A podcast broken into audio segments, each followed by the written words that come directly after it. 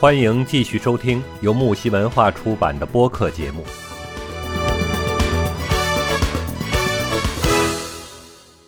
我们还有同学，比如说他们家里正好可能条件好一些了，呃，跟单位关系好一些，他周末会整一辆车过来，我们就几个同学关系特别好的，就大家约了有我看七八九个同学吧，一路开到山里面去玩攀岩、玩滑翔伞。天呐，我高中就玩过攀岩、滑翔伞，嗯，不危险吗？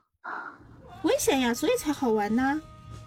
但是我们高中就玩这些东西啊。家里面人不会会同意吗？你跟他，他为什么不同？第一，为什么不同意？第二，我只是跟他说，我约了同学，我们要出去玩儿就好了，其他不需要说那么多。哦，如果我跟我妈说我约了你现在，可能会会来回头来这么想一下啊、那个滑翔伞，你是跑到山顶上再往下飞下来，对不对？其实很危险，是不是？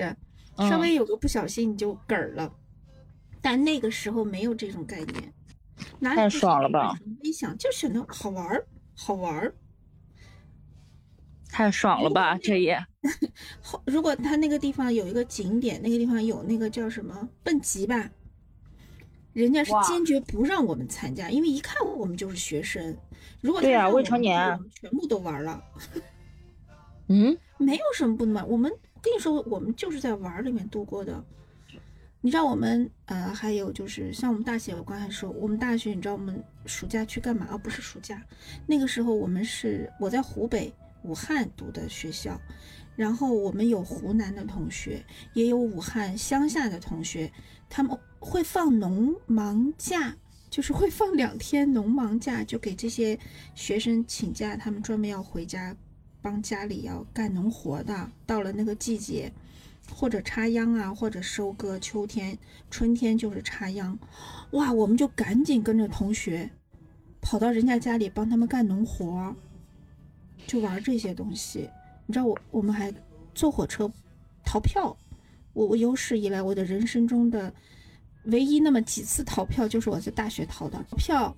然后到他们同学的家里面，然后一堆同学，就像我们这样从城市的来的学生，压根儿就没有见过农活是啥玩意儿的这些，一堆人跑到人家家里面去，号称是帮人家干农活，其实我觉得根本就是在打扰人家，又吃又住，然后干活的时候你干的又不专业，对不对？然后啊，简直在那捣乱，但是超级好玩儿。你看我们我们大学都是这样的，太幸福了，高中太就是幸福了。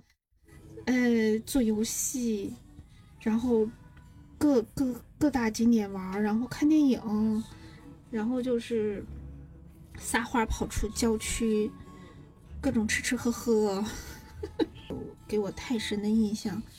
最多的印象就是玩儿，还有就是读小说，熬夜读小说，读金庸啊，那么古龙乱七八糟那些的，金庸、古龙，嗯，一个晚上就是我我们要我我在看《诛仙》啊、我初中的时候，我初中的时候有熬夜看《诛仙》，看了第一第一回看的时候花了一个多月，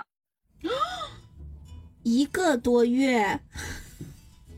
对，因为很厚，你知道吧？诛仙一共是几本来着？七本吧。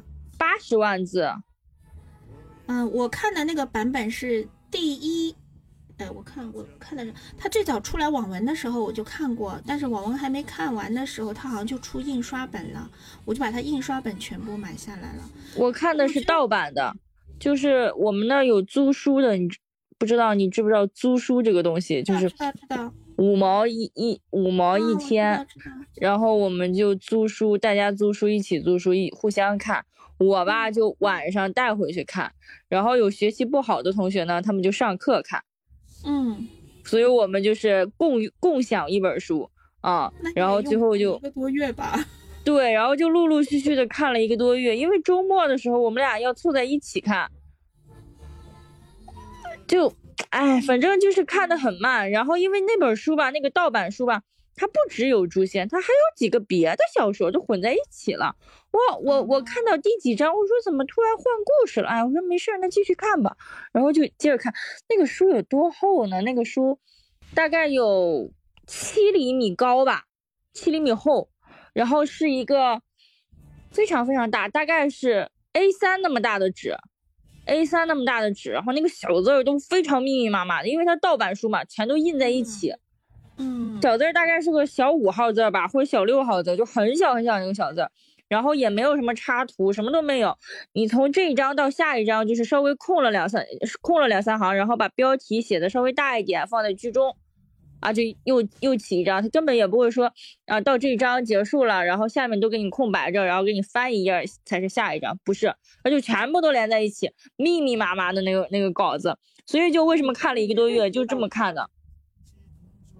然后因为我都是下下呃放学回家看嘛，放学回家我大概是五五点多六点左右到家，我就开始看，我还得躲着我爸妈。我吃饭的时候不能看吧，我得正经吃饭。吃完饭我还得写作业，写完作业我看。我当时看书吧，我还得偷偷躲着我爸妈，因为我那个屋子啊是铝合金的，就是它全都是玻璃。我们家客厅的采光灯它都能看到。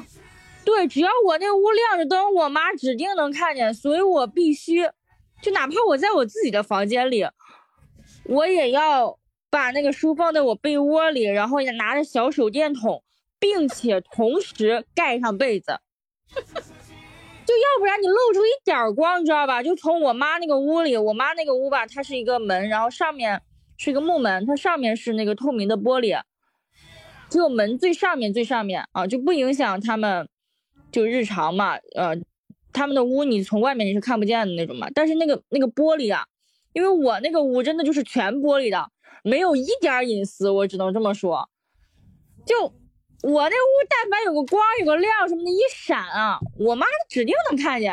就只要她醒着，对我是独生女，经常我妈就经常半夜醒，然后起来去上厕所什么的。你想，她一开门，她一醒，她就她就。能看到我那屋亮没亮灯或者什么的，然后更别说他马上出来上厕所什么，一上厕所他一开门，我就这个时候立马开始把书扔了都来不及，就必须躲着，就只能祈求他没有看见，然后所以我必须要蒙着被，然后在被窝里面拿着小手电看，那个时候就特别痛苦，然后一身汗出的，然后你就翻来覆去的难受啊，然后可难受了就。出一身汗，然后看看我那个屋，我我那屋有个电子钟，它晚上也会亮嘛，就是也有也有光线，然后你就看看它几点了。哎呀，我当时最晚啊，我平时大概就是十点左右，就最多啊，就十点九点半，十点就睡了，十点就是我的极限时间，一般就九点到九点半就睡了。但是我那段时间为了看这个书，我大概能熬到晚上一点多。一点多很早吗？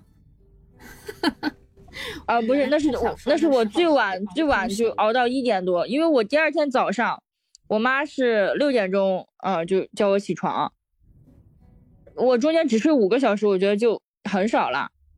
我我们六点钟就要起床，你知道我们原来看书怎么看吗？这要是看金庸的话，他不是一套几本吗？轮流轮到我手上只有一个晚上时间，我就一个晚上把它看完。天呐，这么长！好，我们好在哪里？我是独立房间，不是玻璃的。我看通宵啊，太幸福了，太幸福了。学都是一个晚上，好，第二天交换。我我把一给另外一个人，他把二给我，坚持上四 天，四个晚上，好了，这一套读完了。我天呐，用不用再读第二遍？能看完吗？能看清楚、看明白吗？看明白了，你那个时候读又不是精读，肯定是快速阅读。所以后面因为这书太好看了，以至于当当我有钱的时候，我还是立马就收了它全套。嗯，这样就把我当年这个快速读的这种呃这种急迫感缓解一下，后面又好好的再读了第二遍。哦，说到第二遍，我把那个《诛仙》。我因为这本书借完了之后嘛，过了很长一段时间，我突然发现，哎，我家不知道为什么也多了这么一本书，是哪儿来的呢？我爸是老师，没收的。对，就是过了很久了，大概过了有一年多了，我看到一本，好像还就是我那本，因为都是租书租来的嘛。就是我爸是老师，就没收到这本书了。然后我那段时间，我就趁着我爸。看不见的时候，我又把它花两周的时间又读了一遍，因为这回是我的了，我就不着急，我就在家慢慢读。这回就读的特别细，但是因为周末什么的，对吧？也没有人管我，我就慢慢读，我就把它每一张啊，然后我去回忆，我想当时那故事情节哪几个？哎，你你你会跟同学讨论这些吗？会的，会的。我有一个闺蜜，我们两个就是。我有我就是我们俩一起租的嘛，当初就是我们俩一起租的，我们俩一个月的时间，一天五毛，然后一共是十五块钱，还是十六块，最后好像租了三十二天吧，差不多，花了十六块钱，然后我们两个人一个人八块，嗯，就就这么就这么就这么付的钱。那本书当时我跟你讲，传看书是要带密叫说密语的，哦，还要说密语，就是我们会打暗号。因为嗯，就是有些我们是一个圈子，这帮人是看金庸这个圈子的，那帮人是看什么言情小说那个圈子的，还就彼此之间呢，这个书就仅限在这个圈子里流通，千万不能给那个圈子人拿去。